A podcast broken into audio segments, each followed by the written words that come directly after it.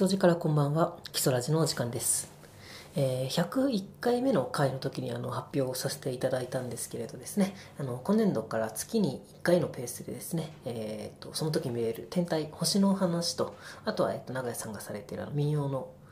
ことをするという基礎ラジの、えーまあ、星と民謡の会をするということになりました。ということで今回はそれのまあ第1回目ということで、えーさせていただきます。で前半は、えー私がですね服部がですね、えー今夜星を見るなら」と題しまして、えーまあ、基礎の星の基礎星の会という、まあ、星の会があるんですけど、まあ、そちらの一員でもあります、まあ、私服部がですね、えー今時期に見られる星座の話ですとかあとはまあ天体イベント、まあ、その他、えー星や星座にまつわるお話をしていきたいと思います。よろしくお願いします。えーさてゴールデンウィークに入りもう5月になろうというところですね、えーまだまだ基礎の夜は肌寒いですが、まあ、ちょっとはね冷え込みも、えーマシになってきてですね、まあ、それほど冬ほどですね気合を、えーまあ、入れなくとも星座探しにちょっと出かけてみようかというか、まあ、楽しむことができるような季節になっています、え春の星空はですねあの天の川っていうのがこうぐるっと地平線の近くをこうぐるっと取り囲む形になっておりまして、まあ、天の川自体とかあとはまあそこに浮かぶ、まあ、メインどころというか、ね、明るい星たちはちょっと見づらいあの季節になっていまして、まあ、ちょっと地味な印象を受けるんですけれどもまあそんな春の星空見やすい星でもねあの特徴のある星というのがいくつもありますので、まあ、そちらをまあ紹介しつつですね、まあ、春の星座というのをちょっとお話しさせていただけたらと思います、まあ、まず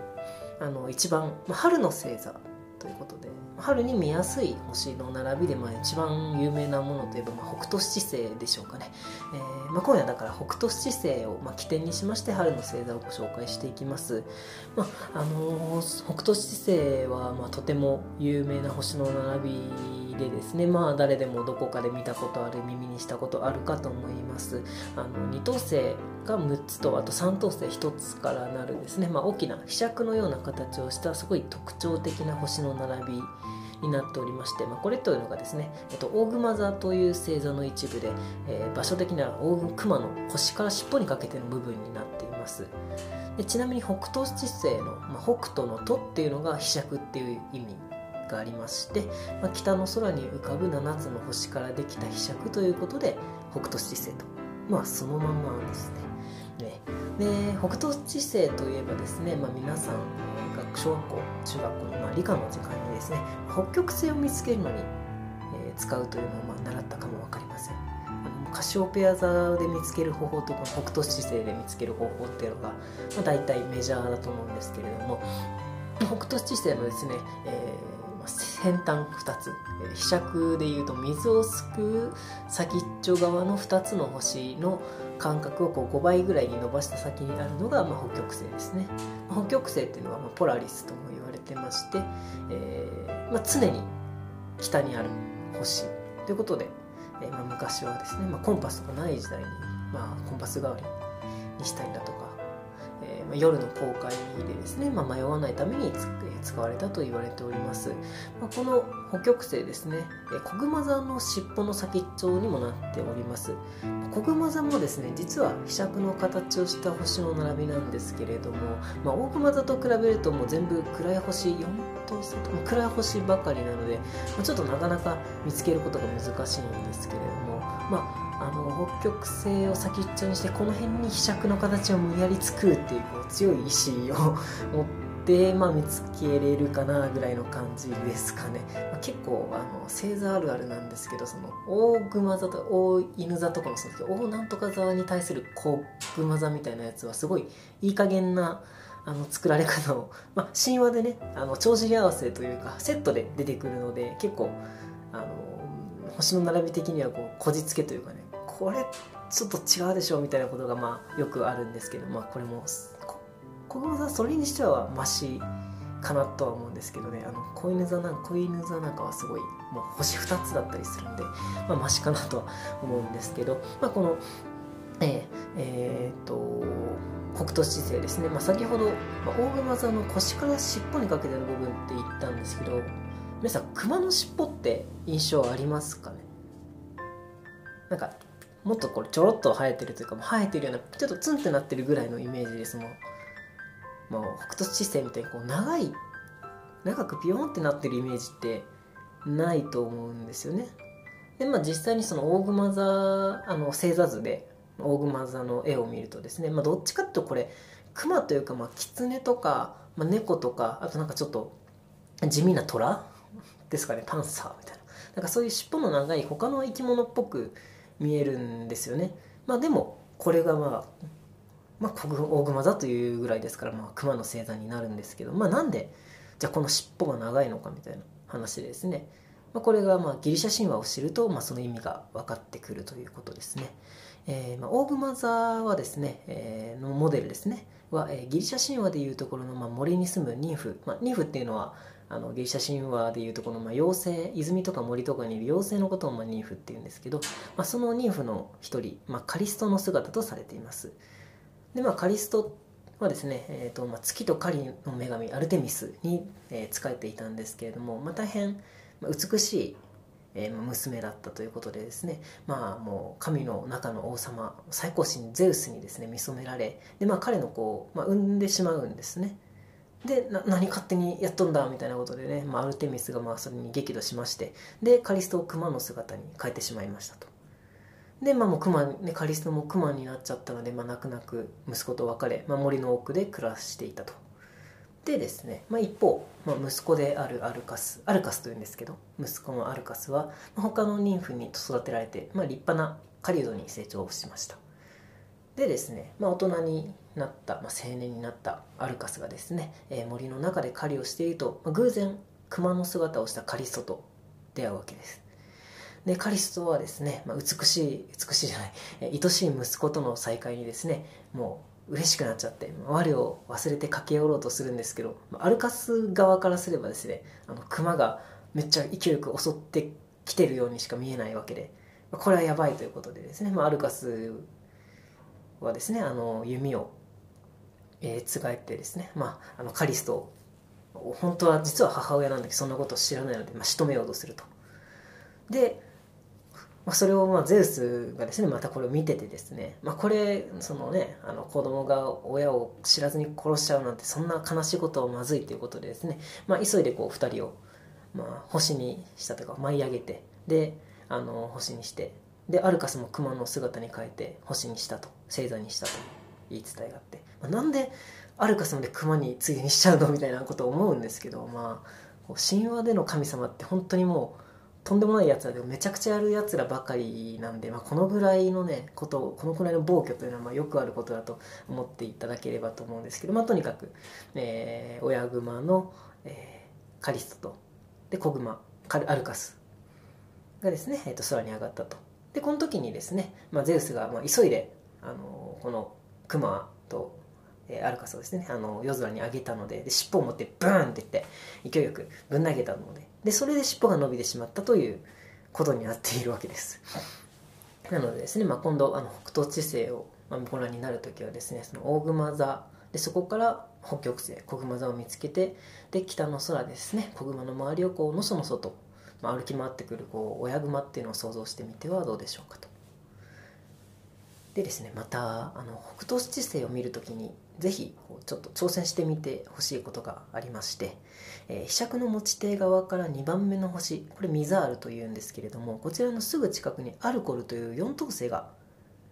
まあ、見えるかどうか見えるでしょうかということですね、えー、満月の直径の半分ぐらい離れた離れてるんですけどこれらの星がですねあの目がいい人は肉眼で見つけることがこの2つがねあの2つあるなっていうのが目のいい人だと肉眼でそれが分かると。いうことですね、まあ、かつてアラビアの方ではこれが見えるかどうかっていうのでこう視力検査にしていたとも言われています。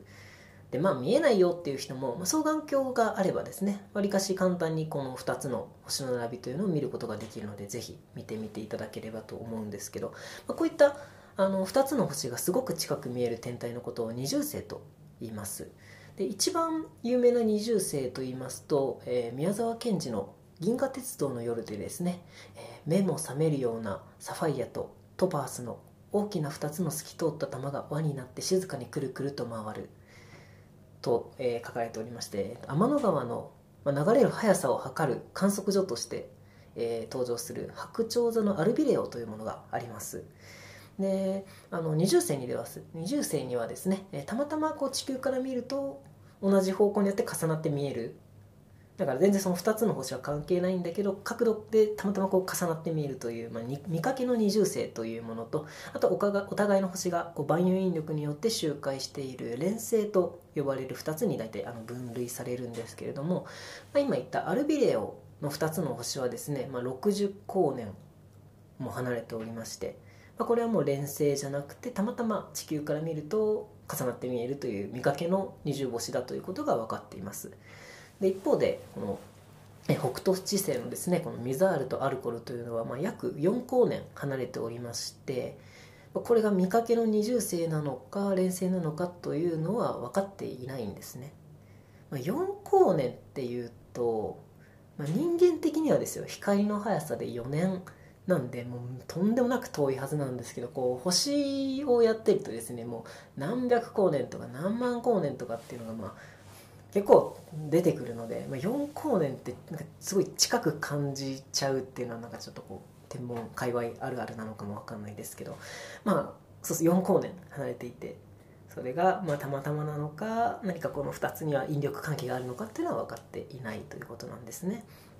であの漫画の好きな人にとってですね北斗七星といえば北斗の拳というのが真っ先に浮かんでくるかと思うんですけれども、まあ、その中でですねあの視聴星と呼ばれているのがこのアルコールとミザールですね。視聴星死ぬに兆しに星というあの書くんですけれども、まあ、これ北斗の拳の中ではですね、まあ、これが見えるこれが見えちゃうとその年のうちに死ぬというあの言い伝えというかということになっておりましてあのラオウに飛行を疲れてあと3日で死ぬっていう霊がですねあの昼間でも見えるとかあともうめちゃくちゃでかくなって今にも視聴性が落ちてきそうだみたいな、まあ、そういうあの言われてるあれですね。あれと分かんない人は分かんないと思うんですけど、まあ、その視聴性のまモデルというかにもなっております。で現実にはですね今の逆でアルコール水あるが見れなくなるともうすぐ死ぬという説もありまして、まあ、これは全くそのデタラメというよりかは、まあ、単純に年を取ってきて視力が落ちてきてるから、まあ、あのこの2つがねあ見えなくなるよねみたいな理由が、まあ、あるとかないとかということですね。ではねでまあこれであの北斗七星のお話はこれぐらいにしておきましてですね次はあの北斗七星の飛尺のカーブしたこう持ち手柄の部分をですねずっとこう南真下というか地平の方に伸ばしていくとですね、まあ、オレンジ色の明るい星に当たるかと思います。これが、え牛飼い座のアルクトゥルスと言われている星です。えー、牛飼い座のモデルはですね、まあ、結構諸説ありまして、まあ、さっきお話しした、えーまあ、子熊座になったアルカスのえーえー、アルカスのこう狩人時代の姿だとかあとは天地を支える巨人アトラスの姿だとかまあいろいろ言われております。で、まあ、ちなみにアルクトゥルスっていう、ま、星の方はギリシャ語で熊の番人とかいう意味があるそうです。でこの、まあ、アルクトゥルスも結構大きな星なので目立つかなと思いますけどなかなかそこからこう牛飼いの姿を思い浮かべるのは難しいんですけれども、まあ、ちょっとこう図鑑というかネットで調べてそういう線でねあの絵になってるやつとか見るとちょっとは終えるのかなという感じですね。であの柄杓の先から伸ばしてアルクトゥルスに行ってそこからまたさらに伸ばしていくとですね、えー、まあ、白く輝く乙女座のスピカというお星があります。でこの柄杓からまあアルクトゥルススピカって言っていうこの一連の、まあ、大きな曲線になるんですけど大体拳で9つぐらい結構多分思ってるより大きいんですよ。あのこの思ってるっていうのが難しいんですけど本当に夜空のだから4分の1ぐらい。かなり広いあのあれなんですけどあの曲線なんですけど、まあ、これを、えー、春の大曲線と言ったりします、まあ、よく、ね、夏の大三角冬の大三角とか言ったりするんですけどちなみに秋は四辺形っていう、まあ、ペガサスのあの四角があってですね、まあ、春はこの大曲線というのが有名ですね、まあ、春もですね大三角形というのも言ったりするんですけど多分こっちの方があのメジャーだし、あの出てきてる星も、あの明るいものが多いかなというところでですね、まあ、春の大曲線と言ったりします。でちなみにこのスピカの先にカラス座っ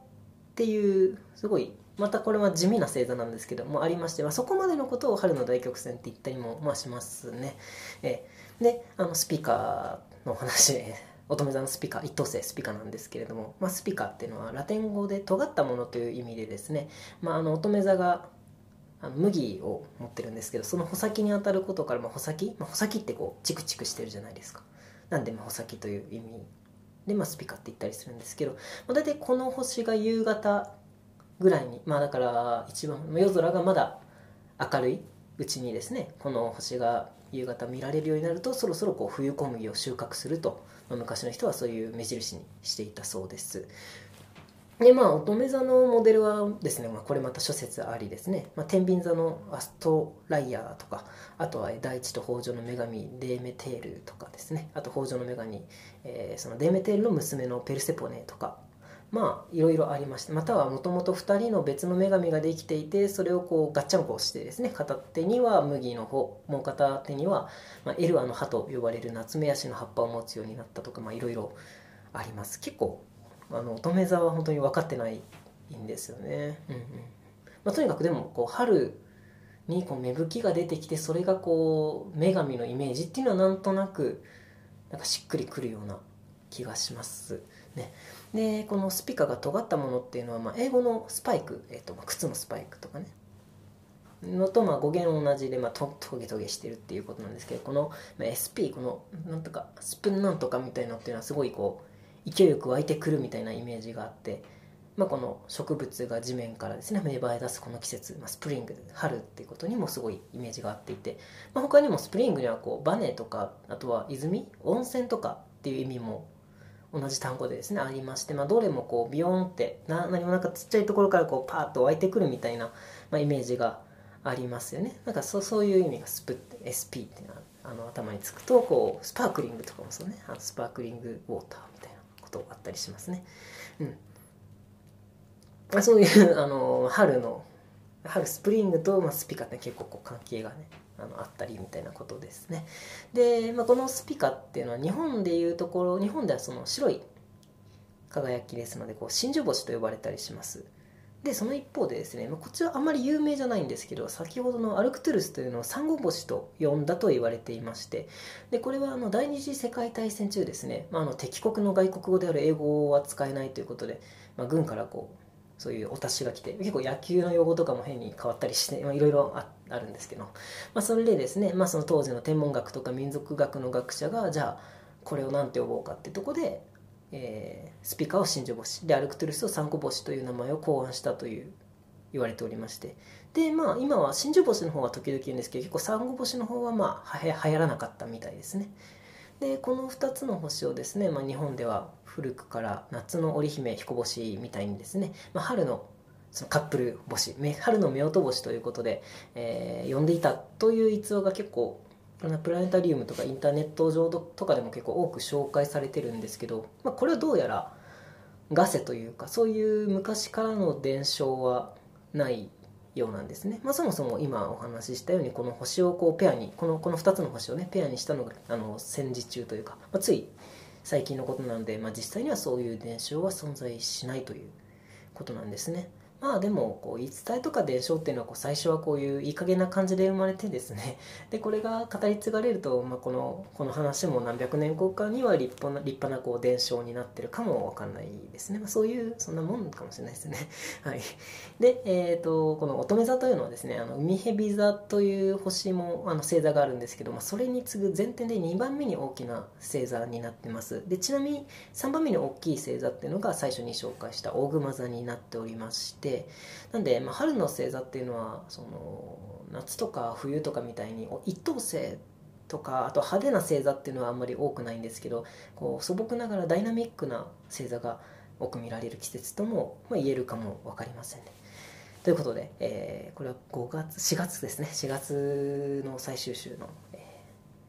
ー、放送になるかと思うんですけども今夜の「今夜星を見るなら」はここまででまた来月お会いしましょう。えー語りは基礎星の会服部でした。どうもありがとうございました。皆さんこんばんはキスラジオの長屋です。いつもキスラジオを聞いてくださりありがとうございます。今回はですね久々に、えー、基礎の民話ということで何か面白いものがないかなとこうですねいろいろ調べていたらですねちょっとこう目を引くものがありましたのでそちらを今回は選ばせていただきました。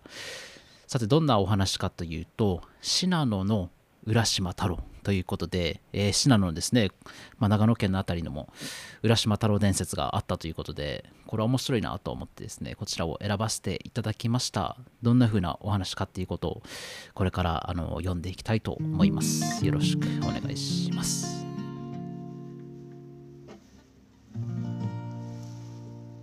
木曽川にも浦島太郎があったと。太郎は揚松の目覚めのとこに住んで毎日岩に腰をかけては釣り糸を垂れていたんだと。ある時のことを太郎がいつものように釣りをしていたら上流の沢にいきなり鉄砲水が出てな。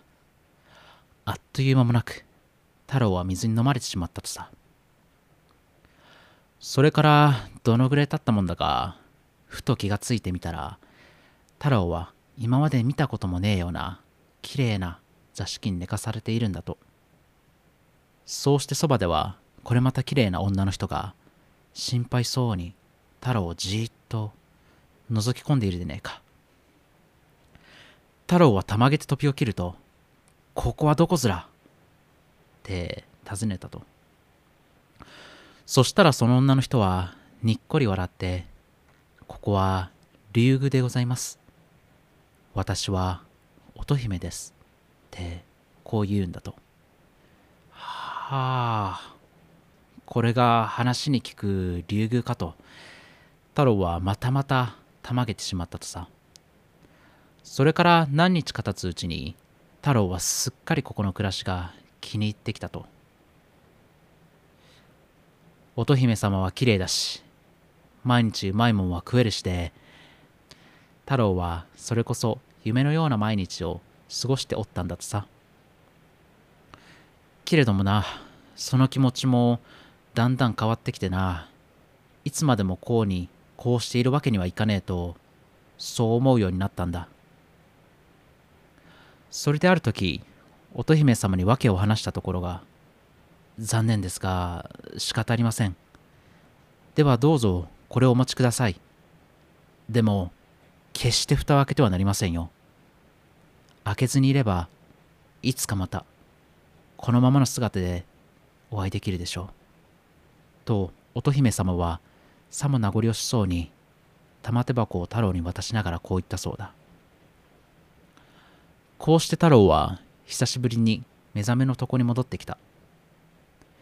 ところがどうしたわけか辺りの山や川はちーとも様子は変わらないのに誰一人知った人がいねえんだ。一人ぼっちの太郎はそれでもまた前のように岩に腰掛けて釣り糸を垂れて暮らし始めたと。けれどもしばらくするうちに太郎は乙姫様が恋しくてたまらなくなってな。別れ際にもらった玉手箱のことを思い出すと開けるなって言われてたことも忘れてつい蓋を開けてしまったんだとさ。とその途端中から白い煙が立ち上って不思議や不思議。太郎はみるみるうちに白髪頭のじいさまになってしまったというわけだ。開けてはいけないと言われていたのにそれを守らなかったもんだからとうとう太郎はそれっきり。乙姫様とは会津じまいになってしまった。だから約束は守るもんだと。